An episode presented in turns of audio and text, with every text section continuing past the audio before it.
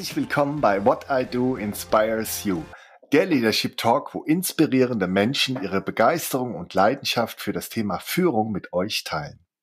In der heutigen Folge des Podcasts What I Do Inspires You werde ich mich gemeinsam mit Nora Dietrich dem Thema Mental Health 3.0, wo geht die Reise hin, widmen und dabei unter anderem die Frage beantworten, wie die Stärkung von Mental Health von Führungskräften gelingen kann, was diese tun können, um ihre MitarbeiterInnen gesund zu führen, was es zurzeit in Organisationen braucht, um Mental Health nachhaltig umzusetzen und wo wir mit dem Thema Mental Health in ein paar Jahren stehen werden. Nora Dietrich unterstützt als Expertin, Keynote-Speakerin und Organisationsdesignerin Teams und Führungskräfte bei der Frage, was brauchen wir, um unsere bestmögliche Arbeit zu machen und dabei gesund zu bleiben. Und sie berät Organisationen strategisch und bei der Umsetzung von New Work. Freut euch auf ein sehr inspirierendes Gespräch, in dem ihr den Menschen Nora Dietrich kennenlernen werdet. Ihr werdet erfahren, was Nora Dietrich unter Mental Health versteht und warum sie sagt, auch in der Arbeitswelt geht es darum, den Menschen holistischer zu betrachten. Das heißt, wenn ich High Performance möchte, dann brauche ich auch High Wellbeing und Teil dieser Verantwortung tragen auch Organisationen. Versteht, wo wir aktuell beim Thema Mental Health stehen und was es in Organisationen braucht, um Mental Health nachhaltig umzusetzen. Lernt, wo wir mit Mental Health in ein paar Jahren stehen werden und was Noras Vision von Mental Health ist. Hört rein und erfahrt, warum Führungskräfte eine gewisse Verantwortung für die Gesundheit ihrer Teams tragen und Führung und Mental Health zusammengehören. Gesundes Führen zeichnet sich durch ein echtes Interesse am Menschen aus und an dem, was sie bewegt, unabhängig von deren Rolle lernt, wie die Stärkung von Mental Health von Führungskräften gelingen kann und was diese konkret tun können, um ihre MitarbeiterInnen gesund zu führen. Lasst euch anstecken von der Leidenschaft von Nora Dietrich für das Thema Mental Health und versteht die Hintergründe ihrer Aussage, es gibt keine Gesundheit ohne mentale Gesundheit. Das heißt, Gesundheit ist deutlich facettenreicher als körperliche Gesundheit und muss holistischer gedacht werden. Bei What I Do Inspires You bekommt ihr praxisnahe Tipps und Tricks, lernt diese sofort Schritt für Schritt als Führungskraft umzusetzen und so mit Freude und Begeisterung ein moderner Leader zu werden. Hört also rein, genießt die wertvollen Impulse, erfahrt, was gute Führung ausmacht und wie großartig es sich anfühlt, diese zu leben. Lasst euch inspirieren und euch ein Lächeln ins Gesicht zaubern.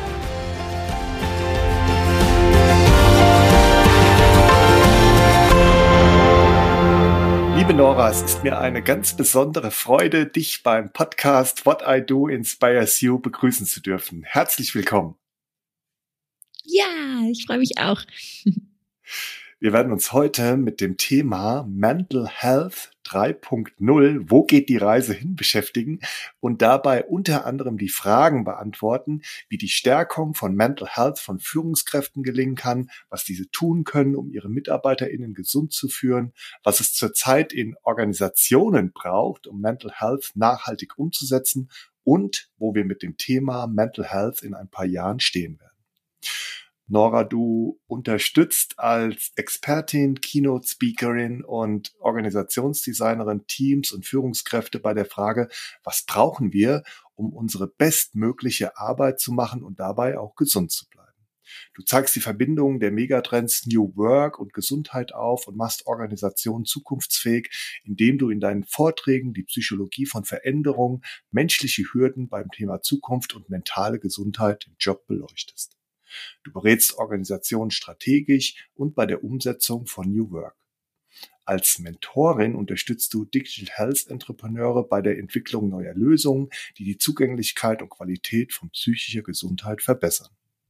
Für dich ist klar, dass Veränderung, Empathie, Vertrauen, Mut und zuletzt oder nicht zuletzt auch ein wenig Humor erfordert. Auf deinem LinkedIn-Profil schreibst du über dich, ich liebe es, dem Status quo auf den Zahn zu fühlen und mit verstaubten Tabus rund um die Welt der Arbeit und unserer mentalen Gesundheit zu brechen und so Psychologie wieder salonfähig zu machen.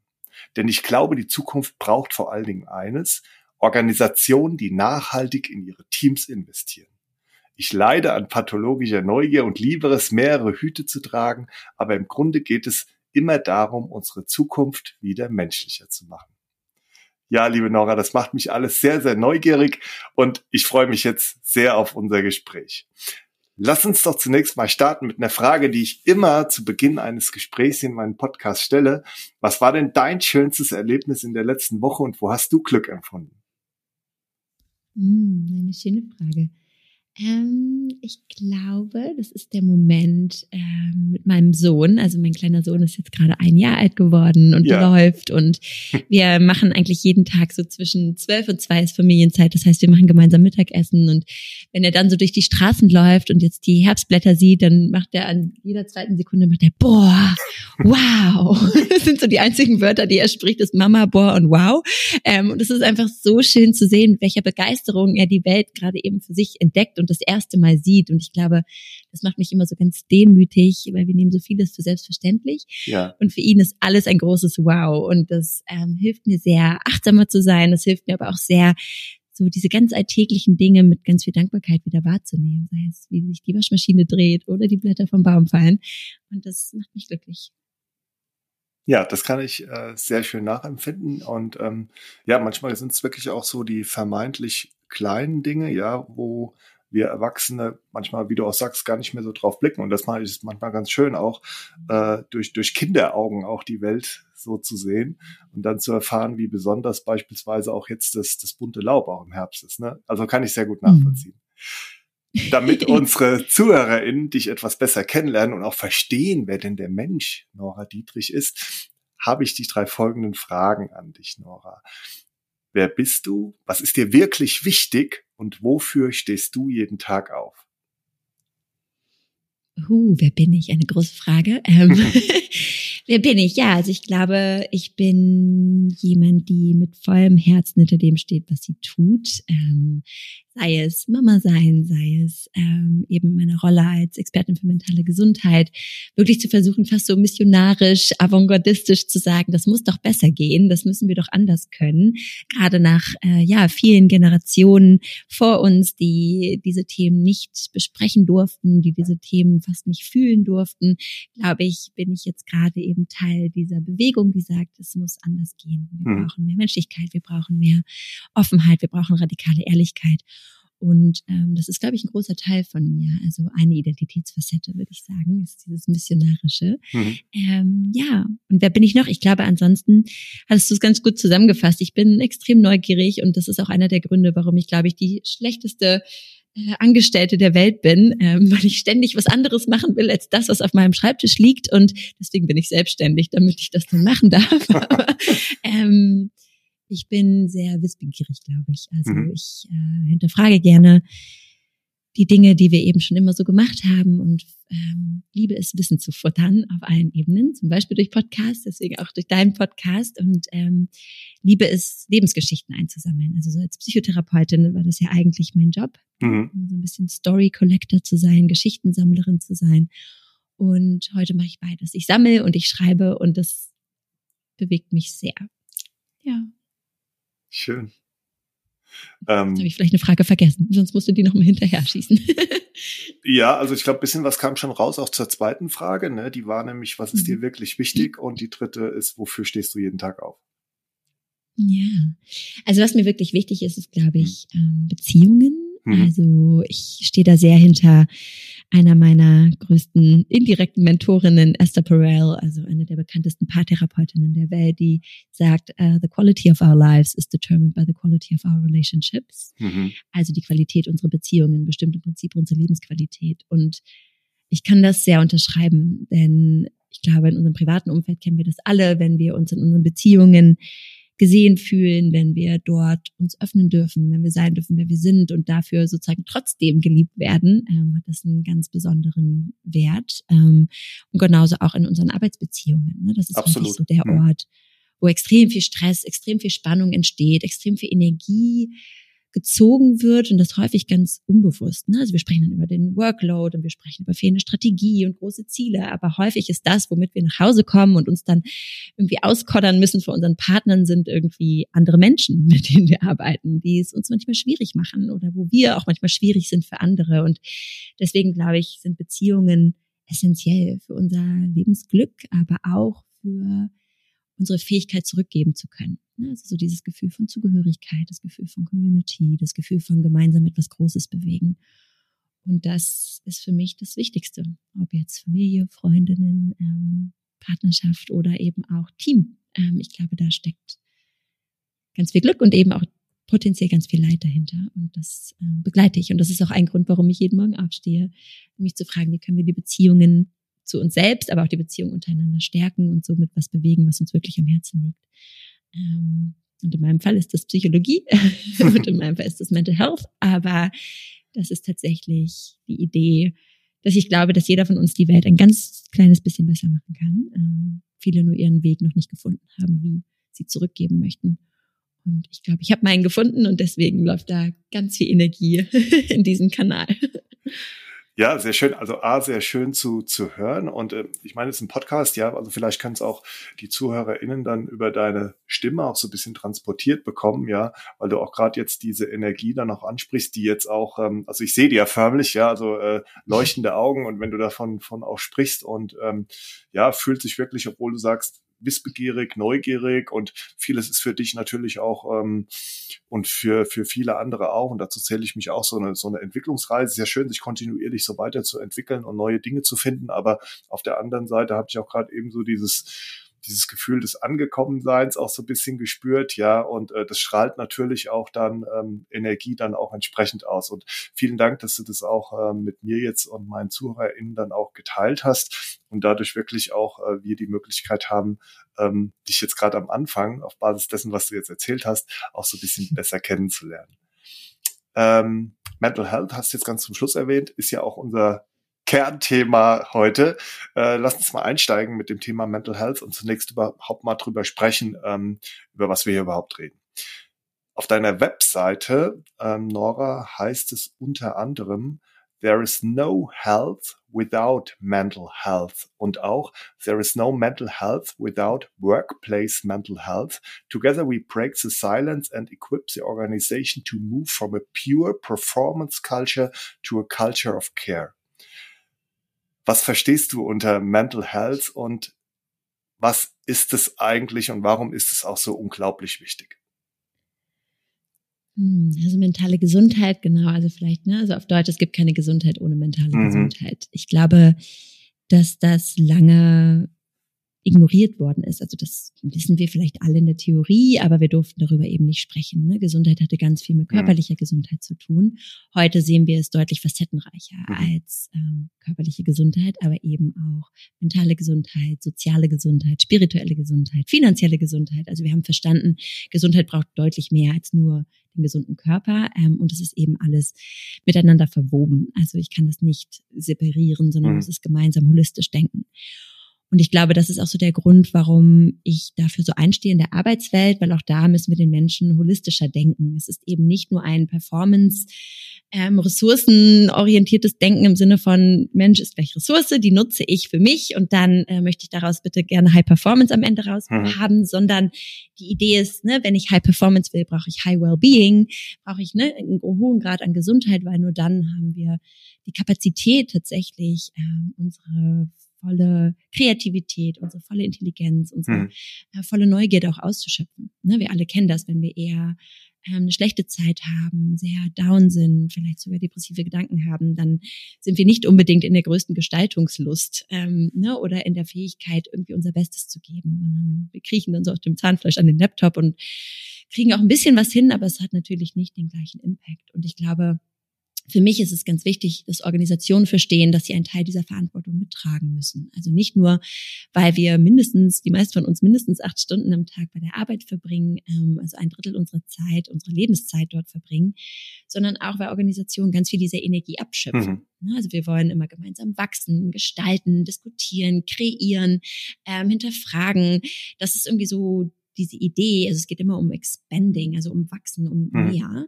Ähm, aber wir haben uns lange eben nicht die Frage gestellt, wo kommt denn diese Energie eigentlich her? Ne? Richtig, also wenn ja. ich immer gebe, muss ich irgendwann auch ein Häkchen auffüllen, nehmen in irgendeiner Form. Und das ist für mich eben so diese, dieser Balanceakt ähm, von Care. Also wir brauchen mhm. Care, diese Fürsorge, diese Erlaubnis auch für uns zu sorgen und für uns gesorgt zu werden, ähm, um dann alles zu geben. Und ich glaube, da haben Organisationen einen ganz großen Teil, den sie beitragen können ähm, und auch sollten, weil wir eben vor Ort ähm, ja genau dafür eingestellt werden, ne? alles mhm. zu geben, über uns hinauszuwachsen, uns Ziele zu setzen, die größer sind als wir selbst. Aber das braucht eben Gesundheit als Fundament. Und dafür ähm, ja, stehe ich in, in dem Sinne ein, diese Verantwortung erstmal ins Bewusstsein zu holen und natürlich auch aufzuzeigen, dass dieser Zusammenhang zwischen High Performance und High Wellbeing im Prinzip für mich ein No-Brainer ist. Mhm. Also das ist irgendwie klar. Ähm, und das ist eben Teil meiner Arbeit, so ein bisschen diese Brücke zu bauen oder dieses, diesen, dieses vermeintliche entweder oder zwischen High Performance und Menschlichkeit. Ne? Also wir haben so ein bisschen so diese Idee, ja, okay, entweder sind wir High Performing und dann geben wir alles die ganze Zeit. Es geht um Durchziehen, Durchdrücken bis ans Ende, immer bis so ne, kurz vor Zusammenbruch. Ähm, oder wir sind eben sehr menschlich und mhm. soft miteinander und kennen uns gut. Ne? Aber zu sagen, hey, nee, eigentlich äh, gehen die beiden Dinge Hand in Hand.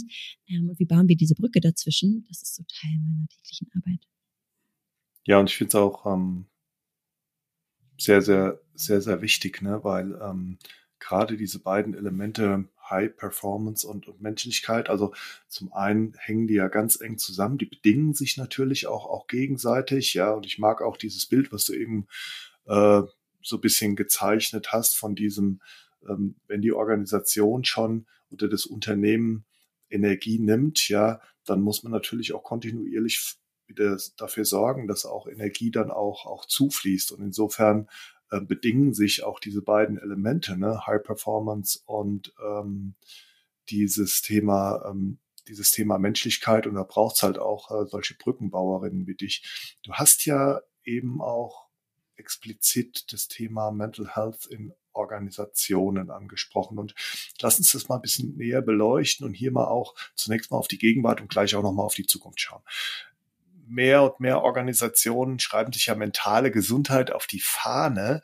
doch die Umsetzung, die kratzt oft nur, wirst du vielleicht bestätigen können, an der Oberfläche. Ja, Studien zeigen, mehr als ein Drittel der Unternehmen betreiben Wellbeing Washing, ja, das heißt, sie thematisieren psychische mhm. Gesundheit in den sozialen Medien und bei Events. Und ähm, aber intern zeigen sich laut den Mitarbeitern keineswegs als rücksichtsvoll gegenüber mentaler Gesundheit. Und auch 53 Prozent der Gen Z und 65 Prozent der Millennials sagen, dass die bisherigen Maßnahmen sich kaum positiv auf ihre Work-Life-Balance ausgewirkt hat, weil sie sich im Inneren weil sich da nicht wirklich äh, irgendwie was ändert. Also wo stehen wir denn deiner Meinung nach heute und was braucht es zurzeit auch in Organisationen, um Mental Health auch nachhaltig umzusetzen? Ja, super schön, dass du das nochmal aufgreifst. Also genau, Well-Being Washing oder Well-Washing nochmal für alle ZuhörerInnen da draußen. Das ist so ein bisschen die Idee wie bei Pink-Washing oder Green-Washing auch. Das heißt, wir postulieren, dass wir dafür einstehen. Mhm. Wir nehmen sozusagen diesen, diesen Marketing-Schwung mit, aber in echt geht es nicht darum, unsere Strukturen zu verändern, unsere eigene Grundhaltung zu verändern oder die Ressourcen bereitzustellen. Und auf der einen Seite würde ich das erstmal kurz durch eine positive Brille beleuchten wollen, weil Wellwashing bedeutet, dass Organisationen zumindest schon mal drüber nachgedacht mhm. haben und zumindest schon mal einen allerersten kleinen Awareness-Schritt gegangen sind, nämlich wir sprechen darüber. Mhm. Ähm, das ist für mich schon mal mehr als das, wo wir herkommen. Ne? Also früher war das überhaupt gar kein Thema, das wurde abgeblockt, das war einfach überhaupt nicht auf, der, auf dem inneren Horizont, dass das ein Thema sein könnte. Das heißt, für mich bedeutet Wellwashing auch, wir haben schon mal einen ersten Schritt, wir sind schon mal einen ersten Schritt gegangen. Das reicht natürlich auf gar keinen Fall, weil, wie mhm. du gerade gesagt hast, führt das eher zu Unglaubwürdigkeit, ähm, wenn ich eben im Außen ne, die, das als Attraktivitätsbooster nutzen möchte für meine Marke, vielleicht als Talentmanagement ähm, Magnet nutzen möchte, aber dann in der Realität trotzdem ähm, die Leute in die Erschöpfung arbeiten lassen. Mhm. Das heißt, ähm, so viel zu der positiven Seite. Also ja, es ist super, wir starten, ja. aber da gibt es natürlich noch extrem viel Luft nach oben. Und ich glaube, was wir in den letzten Monaten und Jahren beobachten konnten, ist, dass die meisten Organisationen erstmal ganz niedrigschwellig anfangen. Das mhm. heißt, sie fangen an, damit vielleicht ein Mental Health Awareness Day zu machen. Ne, der 10. Oktober war gerade das mhm. Thema World Mental Health Day. Das ist so einer der Tage, der sich natürlich total eignet zu sagen, lass uns über dieses Thema sprechen. Und dann gibt es irgendwie vielleicht eine Keynote dazu und dann gibt es ein Yoga, eine Yoga-Session dazu und es gibt irgendwie ne, so kleine Gesundheitsformate, an denen mhm. Mitarbeitenden teilnehmen können. Und das ist erstmal super. Aber das ne, mentale Gesundheit findet natürlich 365 Tage im Jahr statt und ähm, braucht natürlich ein bisschen mehr als nur diese Idee, jeder muss für sich selbst sorgen, denn dann ist für alle gesorgt. Ne, aus dieser aus dieser Haltung kommen wir so ein bisschen, dass mentale Gesundheit ein Do-it-yourself-Projekt ist. Ne? Wenn mhm. du für dich sorgst, wenn du Grenzen setzt, wenn du meditierst jeden Morgen, wenn du Sport machst, wenn du gesund isst, dann, naja, dann kannst du alles im Job geben. Mhm. Und das stimmt natürlich nicht. Ne? Also ähm, zum einen, weil die wenigsten von uns diese Zeit tatsächlich haben, diesen Grad an Selbstfürsorge zu betreiben, weil sie auch so viel arbeiten und weil es natürlich ganz viele zwischenmenschliche Faktoren gibt. Wir haben vorhin über Beziehungen gesprochen, wo eben die unsere mentale Gesundheit kosten können. Und wenn ich unrealistische Ziele habe, wenn ich extrem unrealistische Deadlines habe, wenn ich Konflikte im Team habe oder von der Führung nicht unterstützt werde, dann kann ich das zu Hause nicht wegmeditieren oder wegsporteln. So, das funktioniert nicht. Das heißt, es braucht eben neben dem Do-it-yourself ein Let's do it together. Ähm, mhm. Und ich glaube, das ist das, wo Organisationen im Moment häufig noch Fragezeichen haben. Also was bedeutet das? Wie machen wir das? Ähm, das heißt, ähm, was ich eben beobachtet habe in den letzten Jahren, ist, dass ganz viele Organisationen sich externe Unterstützung gesucht haben mhm. durch sogenannte Employee Assistance Programme. Mhm. Also ganz tolle Möglichkeiten, tolle Apps, wo ich äh, direkten Zugang habe zu TherapeutInnen und CoachInnen, ähm, wo ich dann einfach anonym Sessions buchen kann und die Organisation bezahlt dafür tolles Tool, ganz, ganz wichtig als Ressource innerhalb ähm, ja dieses Mental Health Ballons, den wir irgendwie auf, aufspannen können. Ähm, und der zweite Aspekt, den ich beobachtet habe, sind dann eben so Stressmanagement-Workshops, mhm. äh, Resilienz-Workshops, Achtsamkeits-Workshops. Also da so diese Idee, ich trainiere meinen Mitarbeitern Fähigkeiten, so dass sie für sich sorgen können. Mhm. Aber wie gesagt, das hat halt sehr viel mit dem Ich zu tun und ist häufig sehr reaktiv. Also dir geht schon schlecht, jetzt kannst du mit einem Coach sprechen, ähm, aber es ist eben wenig präventiv und proaktiv. Mhm. Und meines Erachtens nach ist das eben das, wo es hingehen muss. Also wenn du so diese Zahl widerspiegelst von den jüngeren Generationen, dann was sie eigentlich damit sagen ist, das ist toll, dass ihr das macht, dass ihr darüber sprecht, aber ihr müsst wirklich an, an die Wurzel des Problems. Ihr müsst euch die Strukturen angucken. Ihr müsst gucken, wo fördern wir ungesunde Verhaltensweisen? Wo profitieren wir vielleicht auch davon? Wie sehr wissen wir wirklich, wie es den Teams geht und was sie sich wünschen? Ähm, ne, also wirklich so ein bisschen tiefer zu graben und in diese eigene Verantwortung zu gehen. Wo tragen wir dazu bei, dass Menschen eben nicht gesund sind oder ihre mhm. Gesundheit nicht erhalten können? Und da gibt es jetzt einige Organisationen, die sich auf den Weg machen, aber da sprechen wir dann eben nicht mehr nur von Mental Health Ressourcen, die man im Intranet irgendwie verlinken kann, sondern wir sprechen von einem kulturellen Wandel. Mhm. Und der ist natürlich deutlich aufwendiger, der bedeutet ähm, ja Budgets, der bedeutet Zeit, der bedeutet aber vielleicht auch radikale Ehrlichkeit, sich ins Gesicht gucken zu müssen und zu sagen, yep, da müssen wir ran. Ähm, und das ist bei vielen noch nicht so auf der Agenda, wie es sein müsste, damit sich tatsächlich langfristig was bewegt, was eben nicht nur Schönmalerei ist. Hm. Während, während du jetzt ganz zum Schluss auch diesen Begriff Schönmalerei genannt hast, fällt mir gerade der Begriff von ähm, Svantje ein, Svantje Almers, ähm, mit der ich quasi ja in meinem vorletzten Podcast drüber gesprochen hatte, ähm, auch über die New Work Entwicklung und sie dann auch gesagt hat, also mhm. da ist auch teilweise noch sehr viel Fassadenmalerei, ja, das entspricht ungefähr mhm. der Begrifflichkeit, die du ins Feld geführt hast. Und ähm, wir, wir hatten, ähm, wir hatten so ähnliche, ähnliche Themen. Ne? Ich hatte auch hier einen Austausch mit mhm. äh, Laura Bornmann ne?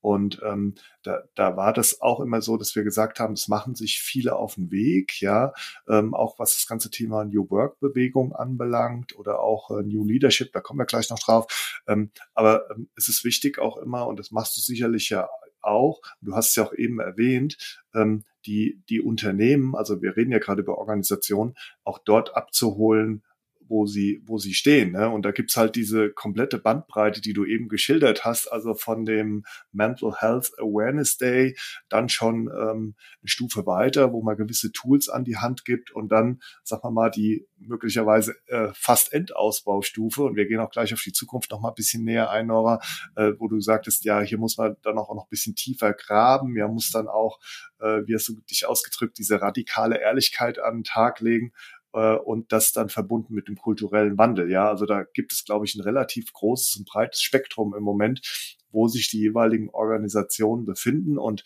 ähm, gerade wenn es jetzt die jungen Generationen anbelangt, glaube ich, sind die dann auch, ähm, wie soll ich mich ausdrücken, die sind da jetzt auch durchaus im, im positiven Sinne auch nochmal so eine Art Druckmacher, um bestimmte äh, mhm. Dinge dann auch in den Organisationen zu beschleunigen, oder?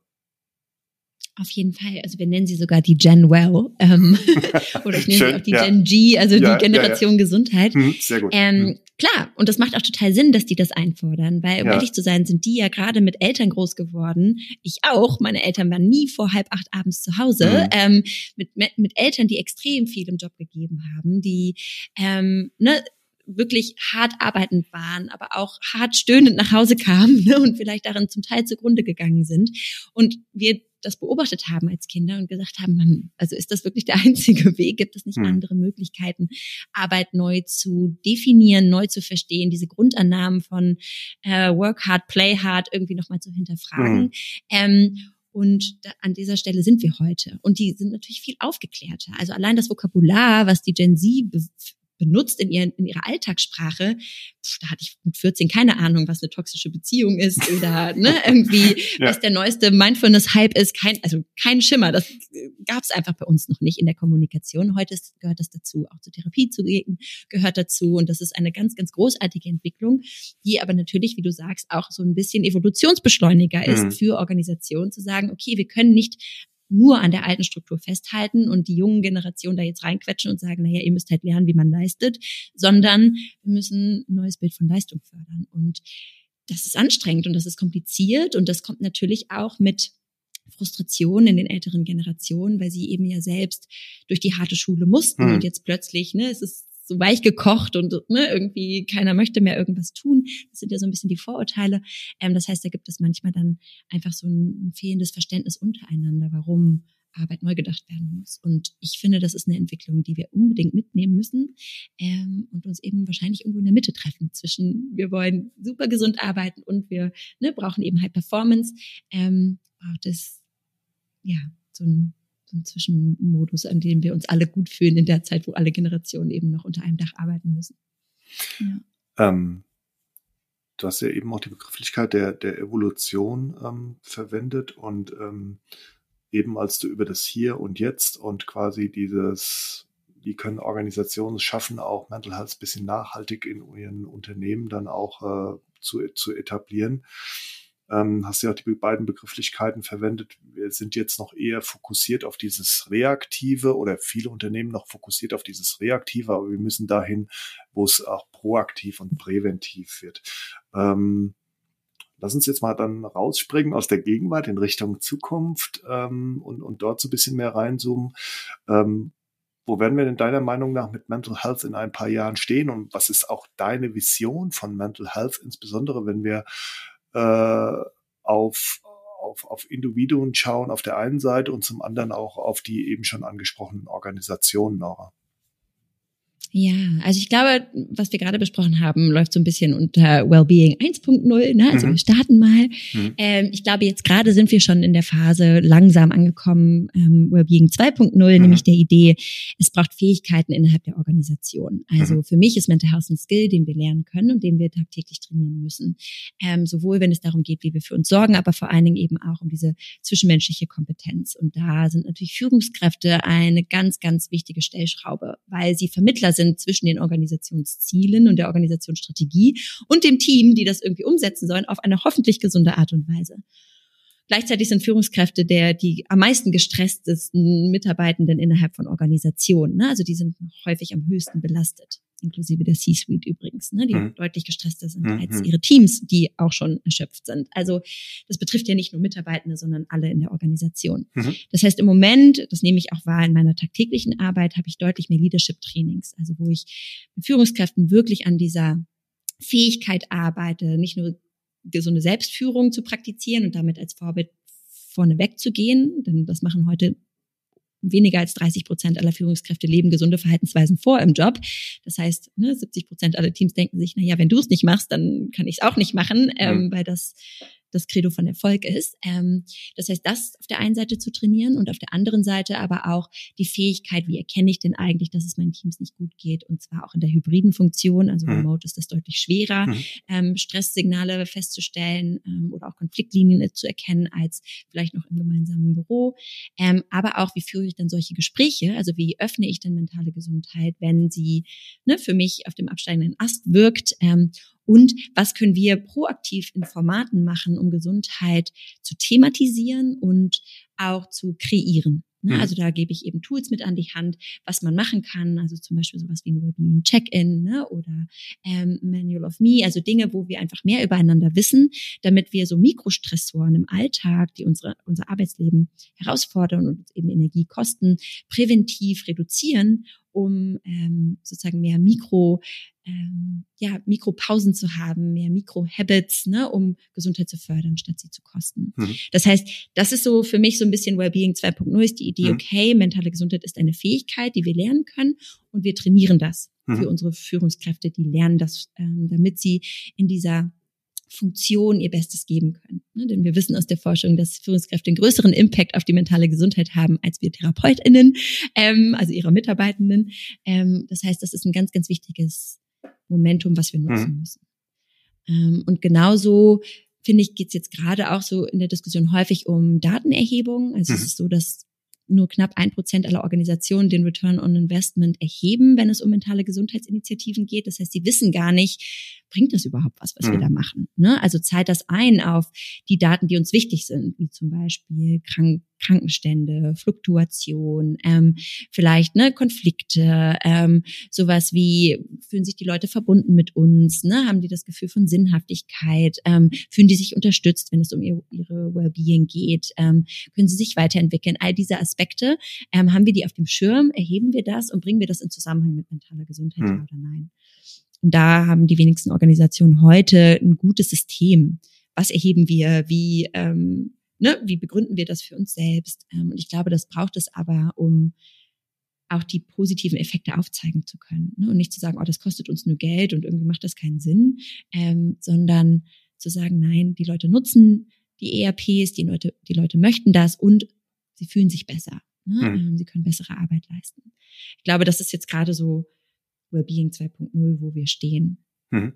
Ähm, wenn wir aber mal so ein bisschen in die Zukunft blicken, können wir tatsächlich ganz, ganz groß denken, aber wir können vielleicht erstmal beim kleinen Denken bleiben. Also ich glaube, das kleine Denken ist, dass Führungskräfte sagen, sie möchten gerne daran gemessen werden. Hm. Also, wenn wir als Organisation sagen, High Performance braucht High Wellbeing, dann muss das Teil von einer Performance Review sein, dass Wellbeing mit beachtet wird. Also mhm. wenn ich als Führungskraft in mein Team investiere, mir Zeit nehme, ne, wir eine, eine Teamresilienz aufbauen, wir eine gesunde Organisationskultur fördern, dann brauchst du das irgendwie auch eine Anerkennung innerhalb meiner Performance-Beurteilung. Ähm, und es sollte karriererelevant sein. Ne? Also wenn ich jemand bin, der eben eher ungesund führt, der ne, dazu der so führt, dass Menschen gehen, dass Menschen viel krank sind, mhm. sollte das sich auch negativ auswirken auf, mein, auf meine eigene Karriere innerhalb der Organisation. Das heißt, ein Großteil der Führungskräfte sagen, sie möchten eine Art von Incentivierung. Sie hätten gerne, dass ihre Boni auch ein bisschen daran geknüpft sind, wie sehr sie so eine äh, Culture of Care, also eine Fürsorgekultur mhm. fördern, ähm, damit da so ein bisschen Druck und Accountability dahinter steht. Ne? Ähm, das ist so der Wunsch, den wir aus dieser Führungskräftemannschaft irgendwie hören. Und was sie sich wünschen, ist, dass es eben auf Board-Ebene, also auf Vorstandsebene diskutiert wird. Also dass das nicht nur etwas ist, was on the ground ne, zwischen den Teams und Führungskräften passiert, sondern dass es wirklich ein, ja, ein Executive-Thema ist, was bearbeitet werden muss, auch aus strategischer Perspektive. Und sie wünschen sich, dass es ein öffentliches Commitment gibt. Also dass, ne, genauso wie wir heute Diversity Reports ähm, sehen von einigen Organisationen, dass es auch einen Wellbeing Report mhm. gibt, wo mhm. drin steht, so gesund sind wir oder auch so ungesund sind wir. Und das sind unsere Maßnahmen, um das zu verändern. Also um messbar zu sein, um herausgefordert werden zu können, um transparent zu sein, auch am Markt vor Talenten. Ähm, gar nicht mit dem Ziel, sofort perfekt sein zu müssen, aber zu sagen, uns ist es so wichtig, dass wir daran arbeiten. Und es wird natürlich Zeit kosten, ehe wir da sind, wo wir sein wollen. Aber wir brauchen euch dafür, um dorthin zu kommen. Also ähnlich wie wir es gerade bei Diversity, Equity und Inclusion sehen. Mhm. Ähm, also wirklich daran gemessen werden. Denn sonst kann es eben sein, dass ich nach außen das alles postuliere, aber wenn das niemand nachvollziehen kann, dann muss ich da natürlich auch nicht so den Fokus drauf setzen. Ja. Genau. Also ich glaube, das ist so das, was jetzt gerade passiert. Ähm, ja. Und wenn wir noch ein bisschen weiter rauszoomen, dann geht es sogar um Themen wie Human Sustainability, also wirklich mhm. menschliche Nachhaltigkeit als großes Thema, ähm, was nicht nur Organisationen betrifft, sondern dann auch Staaten. Ne? Ähm, also zu sagen, wie schaffen wir eine Welt, eine Wirtschaft, die menschgerecht ist, ähm, statt ausbeutend wie im Moment? Wie schaffen wir rege regenerative Kulturmodelle, nicht nur innerhalb der Organisationskultur, sondern auch in der gesellschaftlichen Kultur? Und da tragen Organisationen natürlich Mitverantwortung, weil wir heute wissen, Organisationen prägen unsere Politik gefühlt mehr als viele andere Aspekte unserer Welt. Ähm, und deswegen braucht es da eben einen Beitrag. Genau. Aber das ist dann sehr gesellschaftlich gedacht. Ja, aber ähm, ich, ich meine, wir haben es ja auch im, im Titel des Podcasts auch schon stehen und ich finde ähm, jetzt nicht nur, nur für mich und ich habe dir jetzt äh, sehr, sehr aufmerksam zugehört, Nora, sondern äh, ganz sicher auch für unsere ZuhörerInnen, das auch mal sehr spannend, dass du diesen Pfad und dieses Bild auch gezeichnet hast von ähm, Wellbeing 1.0 über 2.0 und dann auch mal jetzt wirklich ähm, dann auch äh, größer gedacht hast, Richtung äh, dieser Begrifflichkeit Human Sustainability, äh, wenn es dann um, um das Thema 3.0 geht. Also ähm, da hat jetzt auch schon für mich sehr, sehr viel äh, drin gesteckt, ja, teilweise auch schon Elemente ähm, auf äh, den Abschnitt im Podcast, auf den ich gleich jetzt mit dir ein bisschen näher eingehe, nämlich äh, auf dieses Thema ähm, Leadership auch.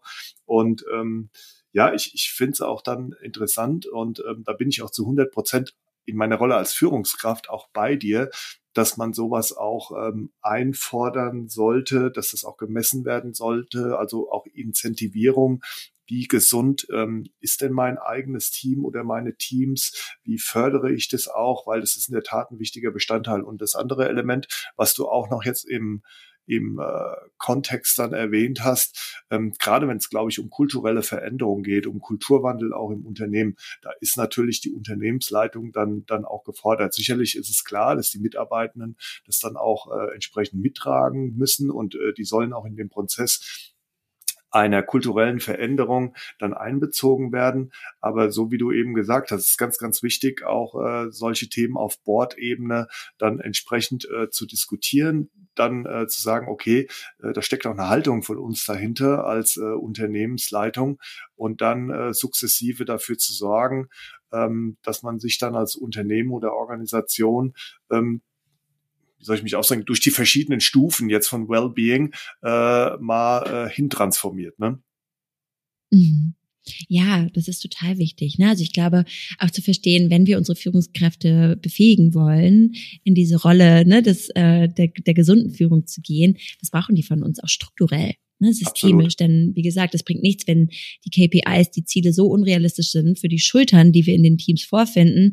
Ähm, das kann auch eine Führungskraft nicht wegcoachen, nicht ne, in eins zu eins irgendwie in irgendeiner Form auflösen, sondern sie brauchen den Support der der Gesamtorganisation dort auch Entlastung schaffen zu dürfen, ne, Dinge umzuschiften, zu depriorisieren, ähm, vielleicht ne, Zeiten zu nehmen, Budgets zu bekommen, um mit den Teams und solchen Teams zu arbeiten, obwohl wir viel zu tun haben.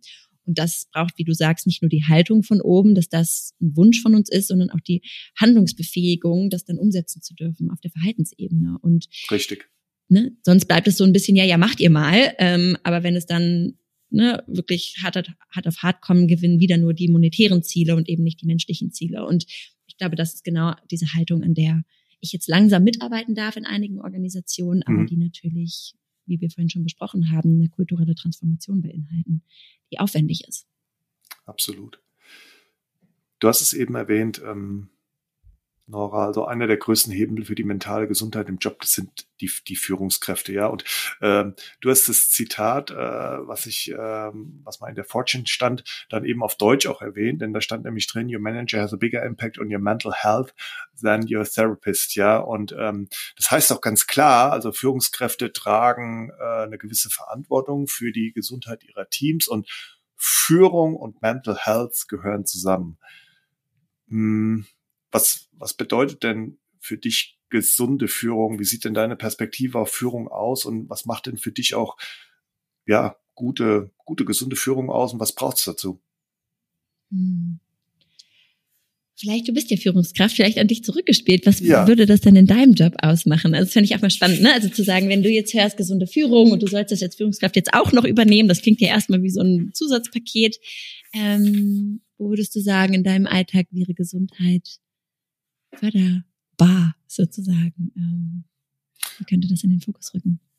Also ähm, nicht nur in Unternehmen, nicht nur also in meinem Unternehmen, sondern auch für mich selbst gibt es ja in der Tat immer diese beiden Komponenten, dieses Caring und Daring oder dieses äh, mhm. High Performance und, und Menschlichkeit.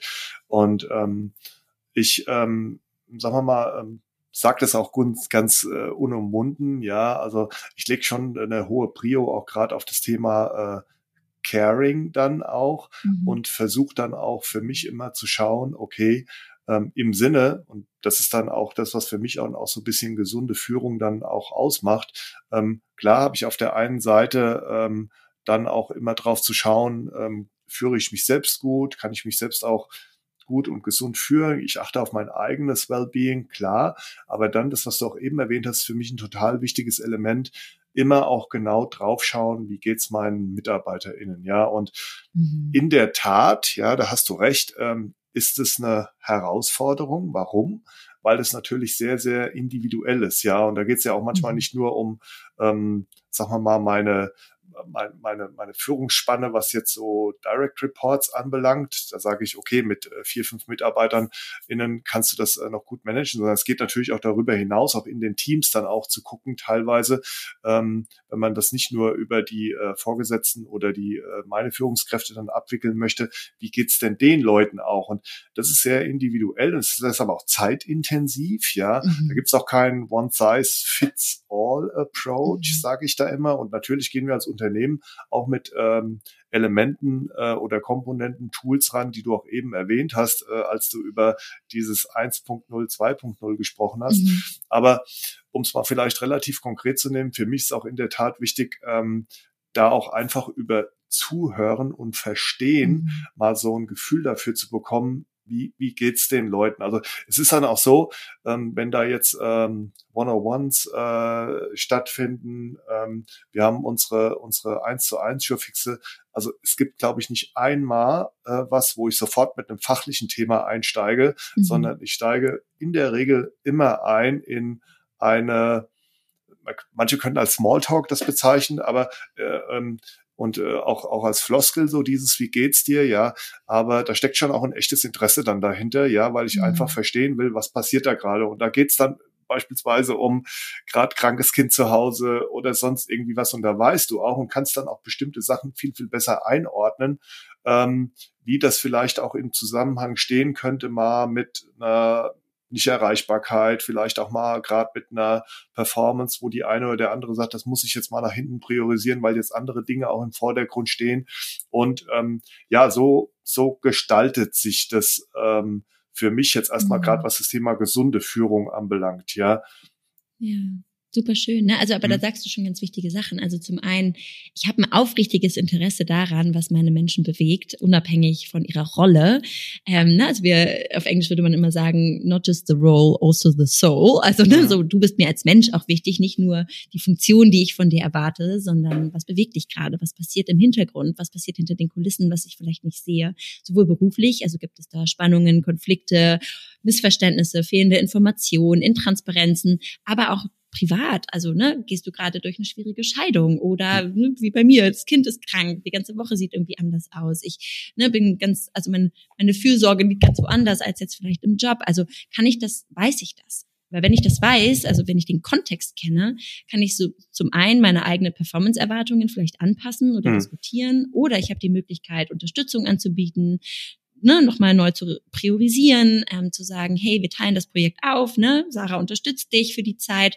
Ähm, oder alle wissen halt einfach, okay, wenn ich kurz angebunden bin in der E-Mail und ein bisschen harscher, hat das nichts mit euch zu tun. Also, ne, ihr müsst euch keine Sorgen machen, da ist kein Konflikt, ich finde euch nicht blöd oder denkt, ihr könnt nichts, sondern ich bin einfach so am Ende gerade oder so drüber, dass ich zu mehr gerade nicht in der Lage bin und es tut mir leid. Na, also es geht so ein bisschen darum, auch Ownership zu übernehmen für die eigenen Stimmungen, für die eigenen Stressreaktionen, die wir alle haben. Ne, wenn wir gestresst sind, sind wir schneller reizbar vielleicht oder distanzieren uns eher, ne, mhm. antworten nicht so schnell. Also es sind ja manchmal so kleine Dinge im Alltag, woran wir merken, dass die Belastung gestiegen ist. Und dafür ein Gefühl zu haben, also erstmal, was ist der Belastungsgrad in meinem Team? Was zieht bei den Belastungen? Sind das eher private oder professionelle Themen? Und was gehört in meinen Lösungsraum? Also wo kann ich vielleicht auch mitgestalten und zu sagen, okay, da kann ich Entlastung schaffen? ist erstmal ein Wissen, was ganz viele Führungskräfte gar nicht haben, weil sie im Alltag nicht dazu kommen, das in irgendeiner Form zu erfragen oder die vertrauensvollen Beziehungen nicht haben, dass die Teammitglieder das wirklich offen teilen würden. Ne? Weil wir eben häufig noch so diese Maske des Erfolgs tragen. Die Maske, ja, ich habe, ne, I got my shit together, so ich weiß, wie es läuft. Ähm, und das ja, Entschuldigung, wenn ich dich da gerade mal unterbreche, weil, ja. weil, weil du jetzt gerade auch äh, gesagt hast, äh, du hast ja das Wort vertrauensvoll oder Vertrauen jetzt auch erwähnt. Das ist natürlich für mich dann auch ähm, sozusagen das, das Fundament oder auch, auch die Basis, ja. Und gerade wenn es, also ich habe ja eben gesagt, zuhören ist vielleicht das eine Element, ja, und da bisschen achtsam äh, schauen, okay, wie geht's meinen MitarbeiterInnen, aber, aber gerade auch dann manchmal auch umgekehrt paar Sachen auch von sich auch mal preiszugeben, ja. Also ähm, da gehört es auch dazu, als Führungskraft mal zu sagen, hier, keine Ahnung, ähm, habe jetzt auch gerade mal, um bei dem Beispiel zu bleiben, krankes Kind zu Hause oder dies und das und dann, dann hast du so, ich sage immer so wie so ein, so ein Geben und Nehmen Situation, ja, da, mhm. da merkt, äh, da merken die MitarbeiterInnen relativ schnell, okay, ja, der hat ja im Prinzip äh, ähnliche Themen wie wir, ja, das wiederum bedingt auch oder führt dazu, äh, dass sich MitarbeiterInnen dann auch öffnen und dann auf einmal bist du auch in der ganz anderen Stichwort, was du schon ganz früh äh, erwähnt hast, eben was dir dann wichtig ist, auch in der ganz anderen Beziehung. Ja, also dann ist es mhm. auf einmal trotz eines du bist Führungskraft und hast Mitarbeiter, dann äh, bist du trotzdem so ein bisschen auf Augenhöhe auch unterwegs. Und äh, dann kannst du auch natürlich viel stärker auch, ähm, auch reagieren und kannst auch ähm, natürlich ist es dann oft die, die Erwartungshaltung auch von den MitarbeiterInnen, ähm, so nach dem Motto, ja gut, was macht denn jetzt damit? Also äh, hilft er mir dann auch jetzt konkret, schafft es vielleicht an der einen oder Stelle, anderen Stellen mir dann Rücken frei zu halten, um zu priorisieren und so weiter. Das muss natürlich dann auch en entsprechend folgen. Aber Vertrauen ist dann für mich und eine vertrauensvolle, äh, gelingende Beziehung ist für mich dann wirklich auch so die Basis. Ne? Ja, und was du ansprichst, also dieses, wir nennen das Selbstoffenbarung ne, in der mhm. Therapie, mhm. also von sich preisgeben und zu sagen, natürlich auch ich habe eine mentale Gesundheit und die ist nicht immer bei zehn von zehn, ähm, sondern auch die schwankt und natürlich habe ich Dinge, die mich bewegen. Das ist etwas, das hat so einen großen emotionalen Impact. Also ich hatte das letzte Woche wieder bei einer Keynote, ähm, da hat mich äh, einer aus dem aus dem C-Level, ne, hat mich dann sozusagen angekündigt und hat selber gesagt, auch ich, die letzten sechs Monate waren die härtesten äh, beruflich, die ich erlebt habe in 20 Jahren. Ähm, und das hinterlässt Spuren. Und sofort merkt man diese Energie im Raum, macht so, ne? also es ist erstmal, wow, okay, cool. Also schade für dich, aber cool, dass du das sagst. Ähm, mhm. Und dann kann ich erzählen, was ich will in meiner Keynote. Das, das ist trotzdem der Moment, der hängen bleibt. Und das ist auch richtig so. Denn für mich ist es so, Verletzlichkeit ebt also ebnet den Weg für mehr Verletzlichkeit. Ne, wenn wir verstehen, was Verletzlichkeit bedeutet, dann ist es immer ein zwischenmenschliches Risiko. Mhm. Ich zeige dir was von mir und ich weiß nicht, was du damit machst mit der Information. Ob du sie anerkennst, wertschätzt, dich liebevoll darum sorgst oder ob du mich dafür negativ bewertest, ne, mich danach mit anderen Augen siehst, was auch immer. Das heißt, zu merken, dass eine Führungskraft, die, die, die dieses zwischenmenschliche Risiko selber eingeht, schafft natürlich, ähm, bahnt den Weg, dass ich das auch kann. Und das machen eben weniger als die Hälfte aller Führungskräfte, ne? weil wir immer noch so dieses Bild haben vom unfehlbaren, starken, ähm, ne? von der starken Führungsperson, die ne, dann immer Sicherheit ausstrahlen muss. Und das ist so, ja, na klar, muss es einen gewissen Rahmen an Sicherheit geben. Aber du bist auch Mensch und du führst Menschen und genau darum geht's. Ne? Ähm, also ganz schön, dass du das machst. Ja. Ähm, Du hast ja eben gesagt, ähm, dass, dass gerade so dieses, dieses Thema Leadership und Arbeit mit Führungskräften ähm, bei dir auch eine, eine relativ große Bedeutung hat. Wenn du jetzt mit äh, Führungskräften dann arbeitest, wo siehst du denn aktuell so die größten Herausforderungen der Führung und welche Herausforderungen haben denn auch gerade Führungskräfte bezüglich Mental Health, also mhm. sich selbst und andere gesund führen, Stichwort, ja? Also ich glaube, ähm, die größten Barrieren, dieses Thema mehr zu thematisieren, sind immer wiederkehrend ähm, Zeit. Also mhm. wirklich der Zeitmangel, weil wir heute häufig ein Führungskonzept haben, was darauf beruht, operativ und strategisch 100 Prozent seiner Zeit zu nutzen, mhm. 20 Prozent, wenn wir ehrlich sind, ähm, seiner Zeit zu nutzen. Und diese Menschkomponente soll dann irgendwie nebenbei laufen. Mhm. ein bisschen einmal im halben Jahr dann die Performance Review, das schaffe ich dann vielleicht noch, aber jetzt so diese Idee von, laut Forschung sollen wir mindestens alle elf Tage ein Check-in haben pro Person. Ähm, schafft man eigentlich gar nicht. Ne? Vor allen Dingen, ja. wenn du eine Führungsspanne von 15 Menschen hast, was ja viele Führungskräfte haben. Die haben viel zu große Teams, ne? um wirklich so tief einzusteigen. Also Faktor Zeit ist eine ganz große Barriere, mhm. aber auch tatsächlich Faktor ähm, Angst. Also Angst davor, Grenzen zu überschreiten, Angst davor, nicht alle Antworten zu haben, Angst davor, okay, jetzt öffne ich das, was passiert denn dann? Ne? Also ich bin ja gar nicht ausgestattet, ich bin halt kein Coach. Wie gehe ich darauf ein, wenn da jetzt jemand mir sein Herz ausschüttet? Mhm. Ähm, Faktor Unwissen, ich weiß gar nicht, was ich dem anbieten kann. Ich weiß gar nicht, ob wir was haben. Jetzt sitze ich da, ne? jetzt bricht da jemand vor mir zusammen und ich sitze da und denke so, äh, weiß ich jetzt auch nicht wenn das Ängste sind, dann gehe ich da natürlich nicht rein. Ne? Mhm. So, ähm, wenn die Idee ist, ich muss auf alle Fragen eine Antwort haben, dann auch das, ne, also das ist gar nicht die Aufgabe. Es geht erst eher darum, was du gesagt hast. Es geht um Zuhören, um Raum halten, um Containing, um zu sagen, ich sehe dich, ich höre dich und gemeinsam versuchen wir in unseren Möglichkeiten einen Lösungsraum zu schaffen ähm, nicht in die Therapierolle zu springen, nicht ne, denjenigen jetzt komplett zu entlasten und zu sagen, okay, du musst nie wieder arbeiten, sondern zu sagen, das sind in unserem Rahmen die Möglichkeiten, die wir haben, lass uns das ausprobieren. Ähm, ne, und alles, was du extern an dir lösen musst, da müssen wir irgendwie gucken, ob ich dich unterstützen kann, aber im Zweifel nicht. Ähm, aber das, was in unserem Möglichkeitsraum ist, identifizieren wir und da setzen wir uns hin, vielleicht auch mit der Hilfe von HR ähm, und gehen da wirklich proaktiv rein. Aber das sind tatsächlich Barrieren, also Unwissen, hm fehlende Strukturen, Ängste und auch ein eigenes Bild von mentaler Gesundheit. Also ich finde es ganz spannend, wenn man sich mal so die Generationen anguckt, ist es so, dass dass in Gen, also Generation Y, also Millennials, die hm. haben da relativ wenig Berührungsängste, also führende, führende Personen aus der ähm, Generation Y. Ähm, bei den, bei Gen X ist es auch so, die sind damit auch relativ selbstbewusst, aber dann bei den Babyboomern ne, gibt es so einen richtigen Drop auf 30 Prozent, die sagen, ja, mentale Gesundheit gehört irgendwie in den Alltag weil die natürlich auch anders sozialisiert sind, ne? also im Beruf als viele jüngere Generationen. Also ich glaube, da kommt es nochmal drauf an, mit wem mh. arbeitet man da. Ne? Ja, also bei dem Punkt, klar, sie sind sicherlich auch komplett anders äh, sozialisiert. Ja, du hast ja auch eben dieses Beispiel gebracht, was weiß ich, deine Eltern dann abends um äh, acht nach Hause gekommen und so weiter. Es sei denn, ja, und das finde ich dann auch mal so schade, es gab dann mal ähm, irgendwie so ein, so ein ganz markantes Erlebnis, wo dann vielleicht mal ähm, auch gesundheitlich mal irgendwie was, was mhm. passiert ist, ja, was dann wiederum so irgendwie diesen Anstoß gab. Also das habe ich ganz oft auch in den Generationen dann mal so gehört. Äh, so, so dann fand da wirklich mal auch so ein Mindshift statt und auch so ein äh, Ver Verhaltenswechsel, dass äh, auch ähm, die Generation, über die jetzt zum Schluss gesprochen hast, vielleicht so ein bisschen empfänglicher wurde für das Mental Health Thema, was ja auch total schade ist, ne? Ja, ne, also dass man häufig erst hinfallen muss, um genau. zu verstehen, da gibt es ein ja. Potenzial. Ich glaube, also mir geht es gar nicht darum, mit dem Finger auf die Person zu zeigen, sondern wirklich ja. nur zu sagen, aufgrund deren Großwerdens, aufgrund deren mhm. Vorbilder in ihren Eltern und in ihren Führungskräften haben die halt die Idee, dass wir die Arbeit von Privatleben trennen und zwar ganz hart trennen, mhm. ne, dass es da keinerlei Überlappungen gibt und dass ich fast eine andere Rolle einnehme, wenn ich in den Job gehe. Und das müssen hm. wir verstehen, also auch da empathisch verstehen, dass sie sich eben nicht so befähigt fühlen und mit deutlich mehr Scham vielleicht auch innerlich zu kämpfen haben als die jüngeren Generationen, die da schon mit mehr Offenheit groß werden durften. Hm. Und das sind eben, das kommt immer auf die Gruppe auf, drauf an, mit der ich arbeite. Ne? Es gibt genauso auch einen, auch einen geschlechtlichen Unterschied. Also dass Männer, männliche Führungskräfte heute häufig deutlich negative Reaktionen auf Mitarbeitende zeigen, die sich öffnen über ihre mentale Gesundheit. Auch dazu gibt es mhm. Forschung.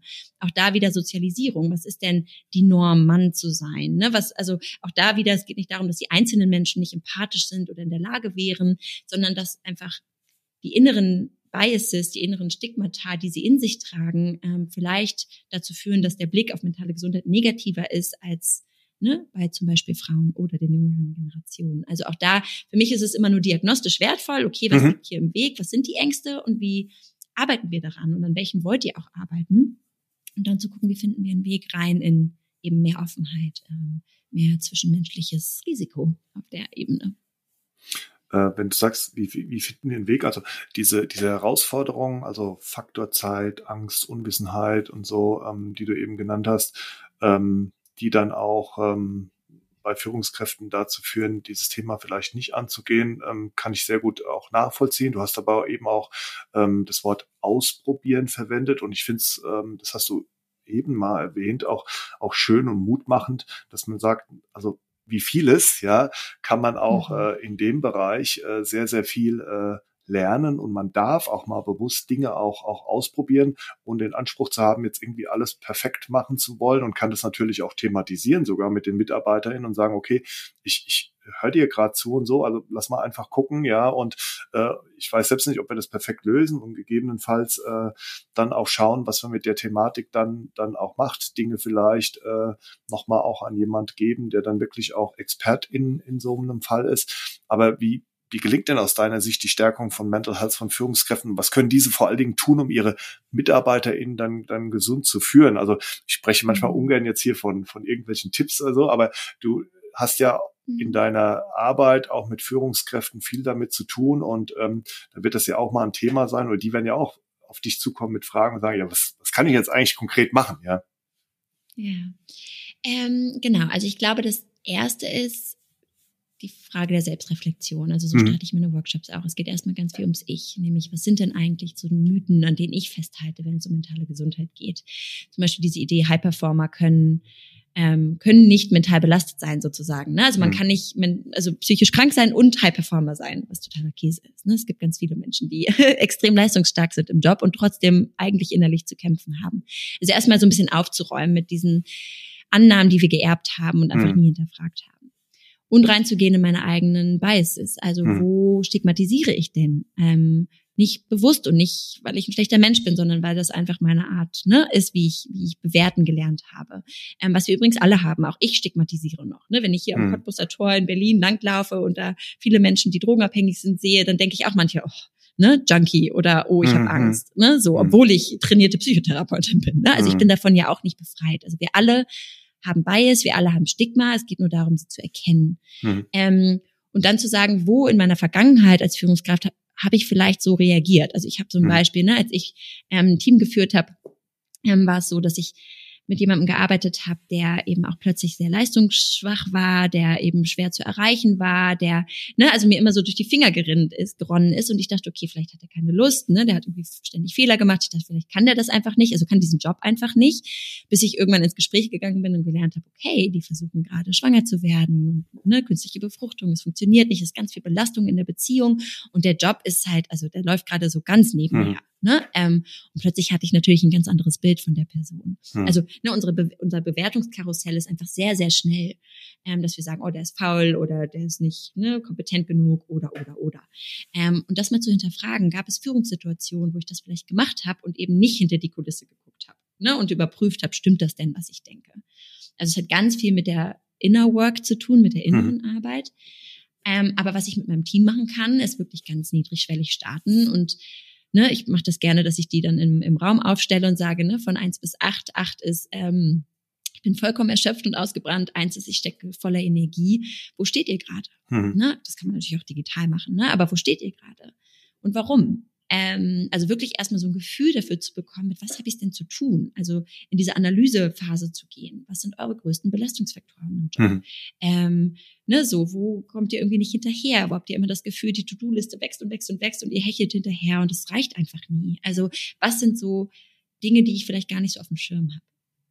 Ähm, und was wir eben, und dann ne, natürlich zu gucken, haben die auch Ideen, das zu lösen. Im Zweifel weiß das Team genau, was sie sich wünschen und brauchen. Ne, das muss ich gar nicht selber alles mir erarbeiten, sondern das können wir gemeinsam erarbeiten und dann natürlich auch auf Realisierbarkeit und Machbarkeit prüfen, weil nicht hm. alle Wünsche kann ich erfüllen, aber wir können zumindest in die Diskussion gehen.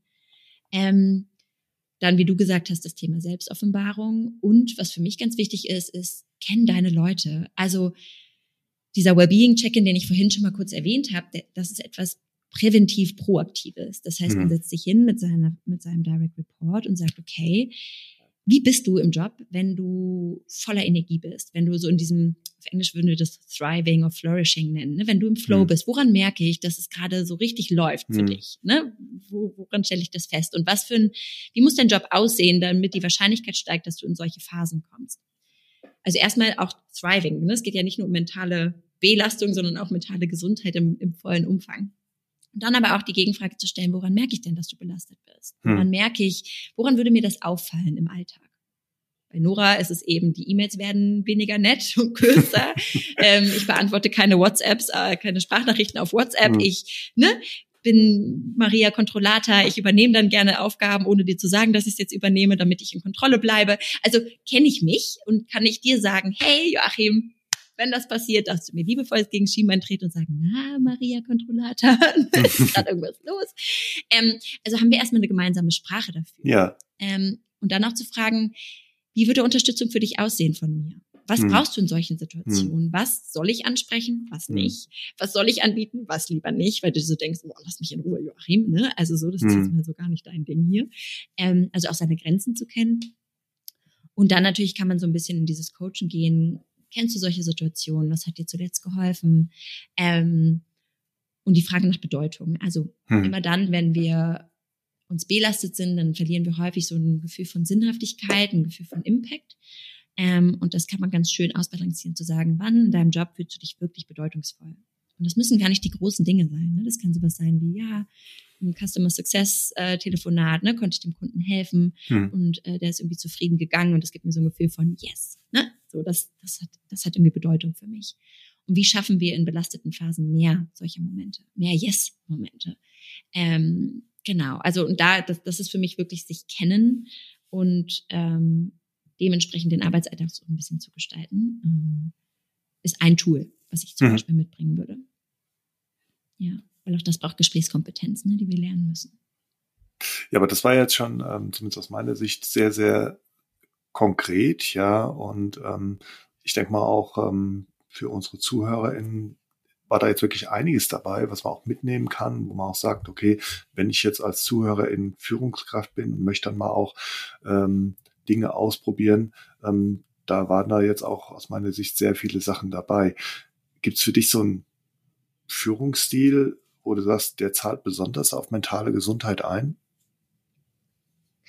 Also laut, laut Forschung ähm, ist das der transformative Führungsstil, ähm, mhm. der eben ja auch sehr stärken- und ressourcenorientiert mhm. ist.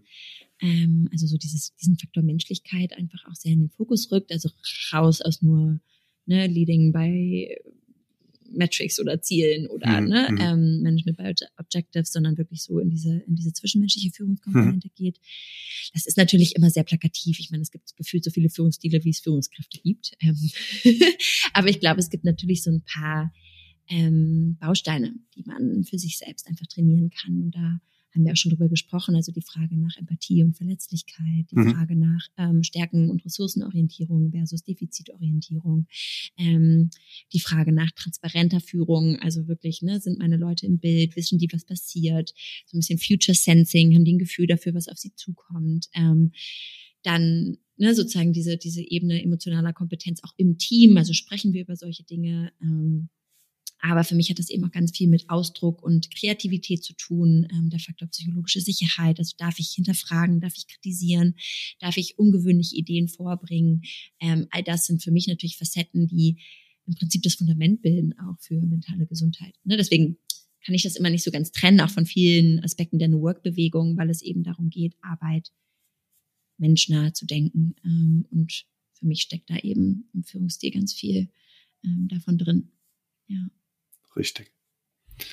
Ähm, ich nenne dir jetzt mal fünf Begriffe, Nora, welche aus meiner Sicht mhm. im Kontext von Leadership und auch Mental Health sehr wichtig sind. Und ich möchte jeweils von dir einfach mal so ein paar Gedanken hören. Äh, mein erster Begriff ist Vertrauen. Puh, ja. Ähm, Vertrauen ist alles.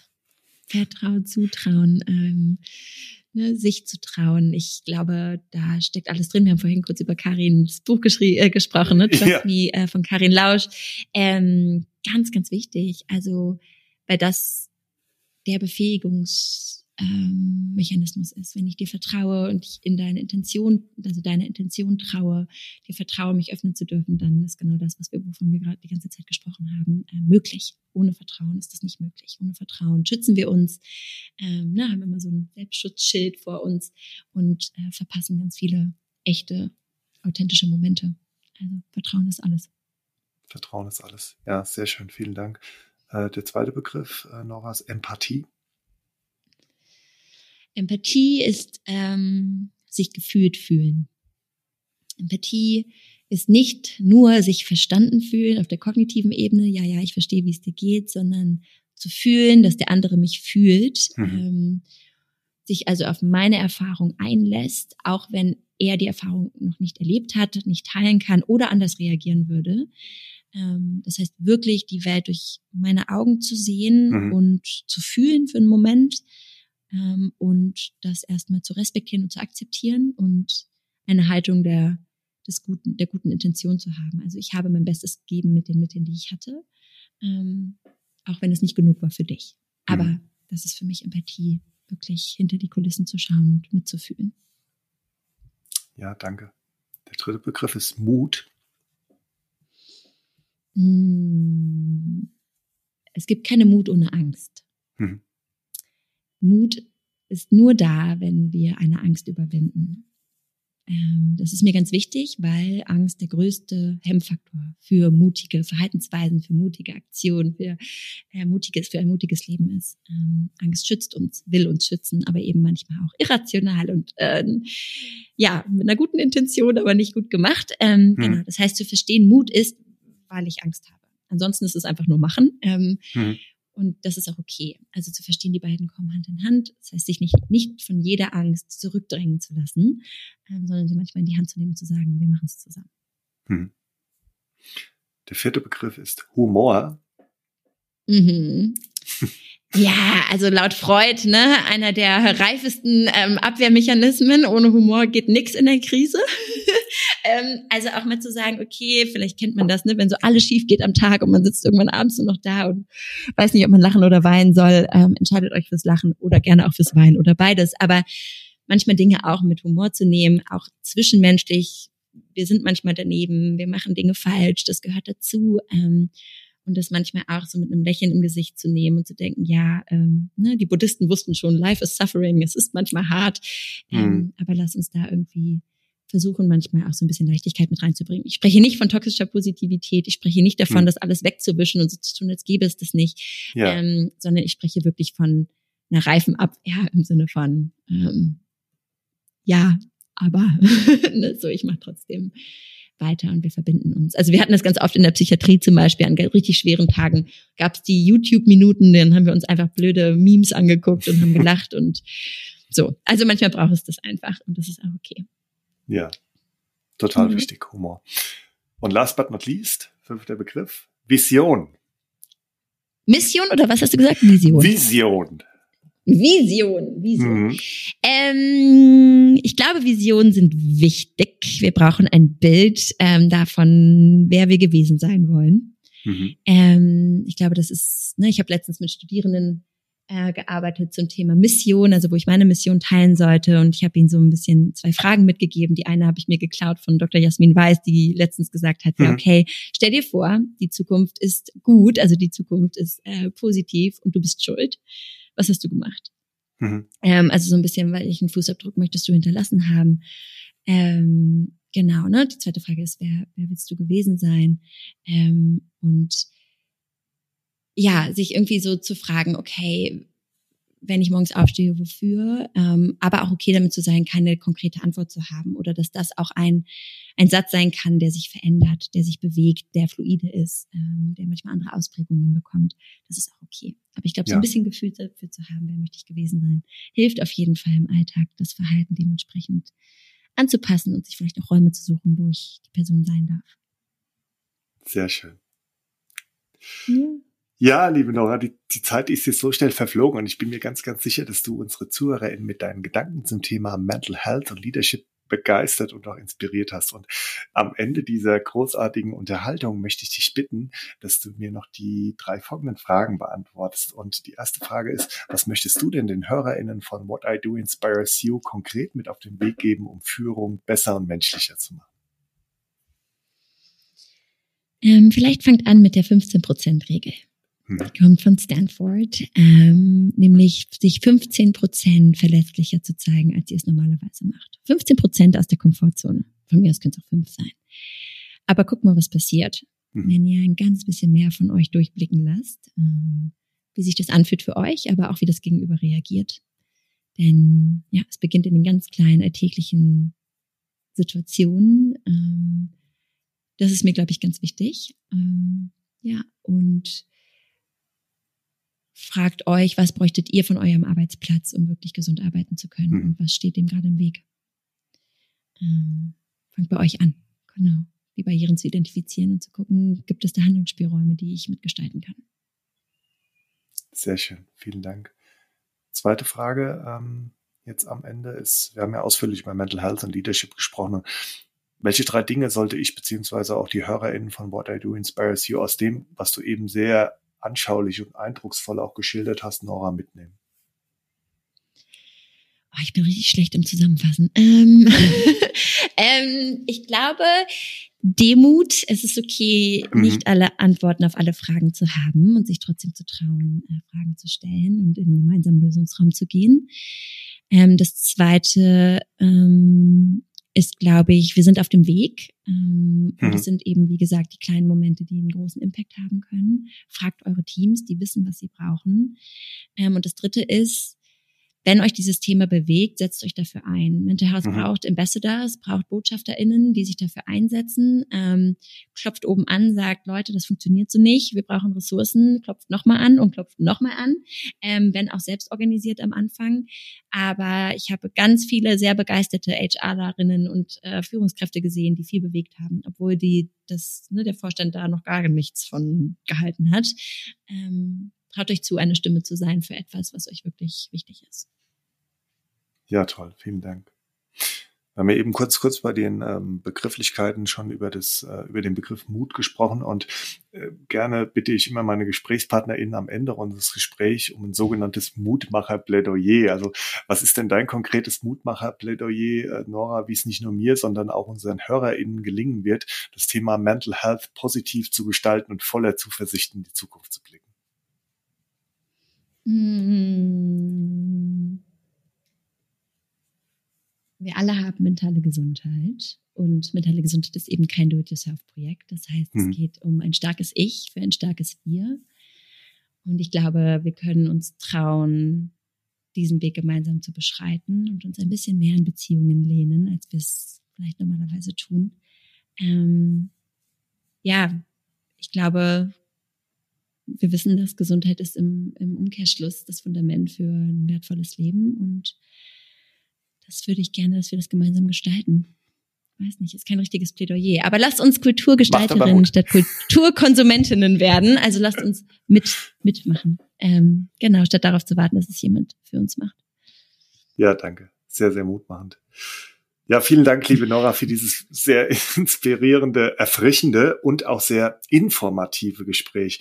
Ähm, ich greife jetzt gerne nochmal auf ein Zitat von deiner Webseite zurück oder greife das Zitat auf. Dort heißt es, I believe that mental health is not only an essential asset for the future of work, but a powerhouse for creativity, well-being and performance. Und in diesem Sinne wünsche ich dir, dass du noch ganz viele Menschen auf deiner Reise zu einer gesünderen Arbeitswelt auch mitnehmen kannst und wirst und möglichst auch viele davon überzeugst, wie wichtig denn Mental Health ist. Vielen Dank. Danke für das, ähm, ja, den Raum geben für das wichtige Thema. Sehr gerne.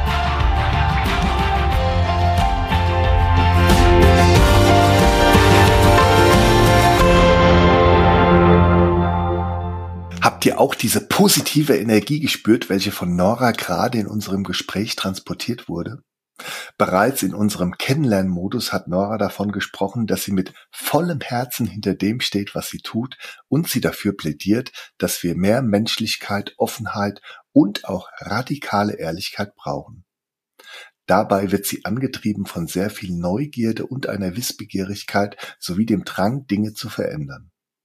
Ich erinnere mich noch ganz besonders an die folgende Aussage von Nora zu Beginn unseres Gesprächs, wo sie sagt, ich stehe jeden Morgen dafür auf, mich zu fragen, wie wir die Beziehung zu uns selbst, aber auch untereinander stärken können und somit was bewegen, was uns wirklich am Herzen liegt. All das durften wir in dem sehr energiegeladenen, positiven und auch informativen Gespräch gerade spüren und dafür bin ich Nora sehr dankbar. Wie am Ende einer jeden Podcast-Folge möchte ich auch diesmal die Höhepunkte des Gesprächs zusammenfassen und euch wie gewohnt gerne noch ein paar hilfreiche Impulse und Fragen mit auf den Weg geben. Erstens, was versteht Nora unter Mental Health und warum ist das so unglaublich wichtig? Nora sagt, es gibt keine Gesundheit ohne mentale Gesundheit. Das heißt, Gesundheit ist deutlich facettenreicher als körperliche Gesundheit und muss holistischer gedacht werden. Gleiches gilt übrigens auch für die Arbeitswelt. Das heißt, auch hier geht es darum, den Menschen holistischer zu betrachten. Das heißt, wenn ich High Performance möchte, dann brauche ich auch High Wellbeing und Teil dieser Verantwortung tragen auch Organisationen. Wir verbringen nicht nur ein Drittel unserer Lebenszeit bei der Arbeit, sondern Unternehmen schöpfen auch sehr viel unserer Energie ab. Dabei geht es in der Regel immer um Wachstum und man stellt sich selten die Frage, wo die Energie der MitarbeiterInnen herkommt, die dieses Wachstum ermöglichen. Es braucht also Gesundheit als Fundament und hier braucht es die Erlaubnis und auch die Unterstützung, für sich selbst zu sorgen. Nora selbst sieht sich als Brückenbauerin zwischen High Performance und Menschlichkeit bzw. Wellbeing. Sie plädiert dafür, dass diese Dinge zusammengehören und sich nicht ausschließen. Wo stehen wir also heute und was braucht es zurzeit in Organisationen, um Mental Health nachhaltig umzusetzen? Selbst Well-Washing von Mental Health bedeutet, dass Unternehmen schon mal über das Thema nachgedacht haben und in einem ersten Schritt auch darüber sprechen. Dennoch ist es wichtig, den Begriff Mental Health nicht nach außen nur als Attraktivitätsbooster zu nutzen, sondern auch aktiv in den Unternehmen umzusetzen, denn sonst wird man hier auch unglaubwürdig. Viele Unternehmen fangen zunächst mal niedrigschwellig mit dem Thema Mental Health an, machen Infoveranstaltungen oder bieten kleine Gesundheitsformate an. Es braucht jedoch mehr als ein Jeder muss für sich selbst sorgen, denn dann ist für alle gesorgt. Neben dem Do-it-yourself braucht es ein Let's do it together. Employee Assistance Programme oder Stressmanagement Workshops helfen zwar, haben aber sehr viel mit dem Ich zu tun und sind sehr reaktiv und nicht präventiv und proaktiv. Um aber präventiv und proaktiv an das Thema Mental Health ranzugehen, muss man an Strukturen, Ursachen und Verhaltensweisen ran und diese dann auch bei Bedarf anpassen. Hier sollten sich Unternehmen die Frage stellen, wo tragen wir dazu bei, dass Mitarbeiter nicht gesund sind, was wiederum einen kulturellen Wandel und eine radikale Ehrlichkeit erfordert. Wo werden wir mit Mental Health in ein paar Jahren stehen und was ist Noras Vision von Mental Health? Nach Wellbeing 1.0, das heißt, wir starten mal, sind wir aktuell in der Phase Wellbeing 2.0 langsam angekommen. Das heißt, der Erkenntnis, dass es Fähigkeiten in der Organisation braucht. Für Nora ist Mental Health ein Skill, den wir lernen können und den wir tagtäglich trainieren müssen. Dabei geht es zum einen darum, wie wir für uns sorgen, aber auch um die zwischenmenschliche Kompetenz und gerade hier spielen Führungskräfte eine sehr wichtige Rolle. Führungskräfte sind Vermittler zwischen den Unternehmenszielen und der Strategie und den Teams, die das erfolgreich auf eine gesunde Art und Weise umsetzen sollen. Deshalb ist es sehr wichtig, dass sich Führungskräfte selbst gesund führen können und auf der anderen Seite erkennen, ob es ihren Teams gut geht und dann auch ins Gespräch über mentale Gesundheit zu gehen und Maßnahmen zu ergreifen. Auch mal Daten erheben und die positiven Effekte von mentaler Gesundheit aufzeigen. Nächster Schritt in Richtung Zukunft und eines Wellbeing 3.0 ist zunächst, dass Führungskräfte sagen, dass sie daran gemessen werden wollen, das heißt, High Wellbeing sollte Teil der Performance Reviews sein und die getroffenen Maßnahmen sollten eine entsprechende Anerkennung bekommen. Das heißt, eine Incentivierung einer Culture of Care. Ebenso ist ein Wunsch der Führungskräfte, dass das Mental Health auf Board-Ebene diskutiert wird und es auch ein öffentliches Commitment gibt, um nach außen messbar zu sein und auch zu demonstrieren, wie gesund das Unternehmen arbeitet. Zoomt man noch weiter raus, dann geht es um menschliche Nachhaltigkeit. Das heißt, wie arbeiten wir menschengerecht und wie schaffen wir regenerative Kulturmodelle in unserer Gesellschaft? Was ist euer Verständnis von Mental Health und warum ist mentale Gesundheit für euch so wichtig? Wo steht ihr selbst bezüglich Mental Health und wo steht das Unternehmen, für das ihr arbeitet? Wie seht ihr die weitere Entwicklung von Mental Health in der Zukunft? Wo soll eurer Meinung nach die Reise hingehen und was ist euch hier besonders wichtig? Zweitens. Führungskräfte tragen eine gewisse Verantwortung für die Gesundheit ihrer Teams und Führung und Mental Health gehören zusammen. Gesundes Führen zeichnet sich durch ein echtes Interesse am Menschen aus und an dem, was sie bewegt, unabhängig von deren Rolle. Es geht auch darum, ein Gefühl für den Belastungsgrad des Teams zu haben. Was ist die Ursache für Belastungen, private oder professionelle Themen? Und was gehört als Führungskräfte in meinen Lösungsrahmen? Das heißt, wo kann ich hier mitgestalten, um die Situation zu verbessern und zu entlasten? Um überhaupt mit den MitarbeiterInnen ins Gespräch zu kommen, bedarf es ein gutes Beziehungsfundament, welches unter anderem durch Vertrauen geprägt ist, aber auch die Führungskraft mal etwas in die Selbstoffenbarung gehen sollte, das heißt auch gewisse Dinge von sich preiszugeben. Die größten Barrieren auf Seiten der Führungskräfte Mental Health zu thematisieren, sind die Faktoren Zeit, Angst, fehlende Strukturen, Unwissen und auch das eigene Bild von mentaler Gesundheit. Wie gelingt die Stärkung von Mental Health von Führungskräften und was können diese tun, um ihre MitarbeiterInnen gesund zu führen? Ein guter Start ist die Selbstreflexion. Das heißt, wo stehe ich eigentlich selbst bezüglich Mental Health? danach sehr niedrigschwellig mit dem Team anfangen und einfach mal fragen, wo steht ihr gerade hinsichtlich eurer mentalen Gesundheit von acht, vollkommen erschöpft und ausgebrannt, bis eins, ich stecke voller Energie und danach zu fragen, warum? Auch mal nach Ideen fragen, wie man die Situation lösen kann und was es braucht, um anschließend die Machbarkeit zu prüfen.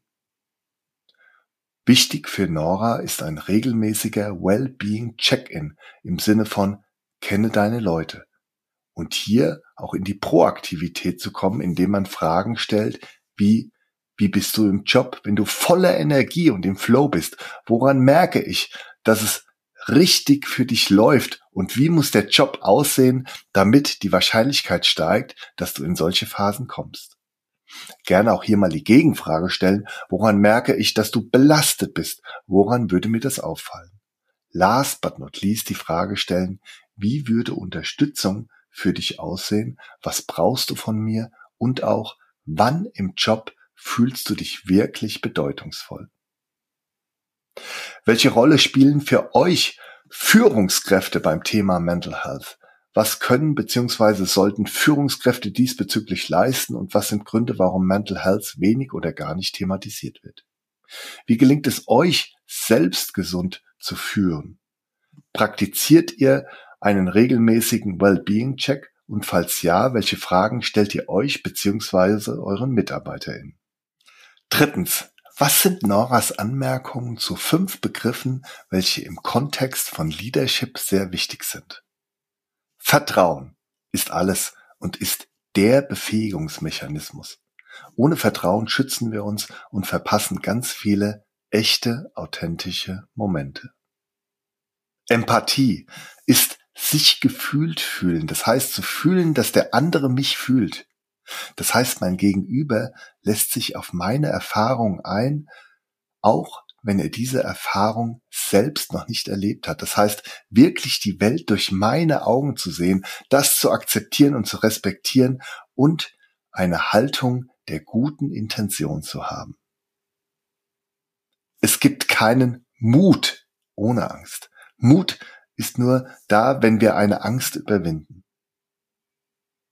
Ohne Humor geht nichts in der Krise und Humor ist eine der reifesten Abwehrmechanismen. Visionen sind wichtig und wir brauchen ein Bild davon, wer wir gewesen sein wollen.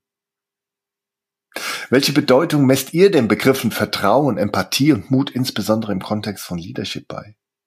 Durch was gelingt es euch, Humor in euren Arbeits- bzw. Führungsalltag einzubringen? Was ist eure Vision? Wer wollt ihr mal gewesen sein? Abonniert den Podcast und folgt What I Do Inspires You auf LinkedIn, Instagram und Facebook.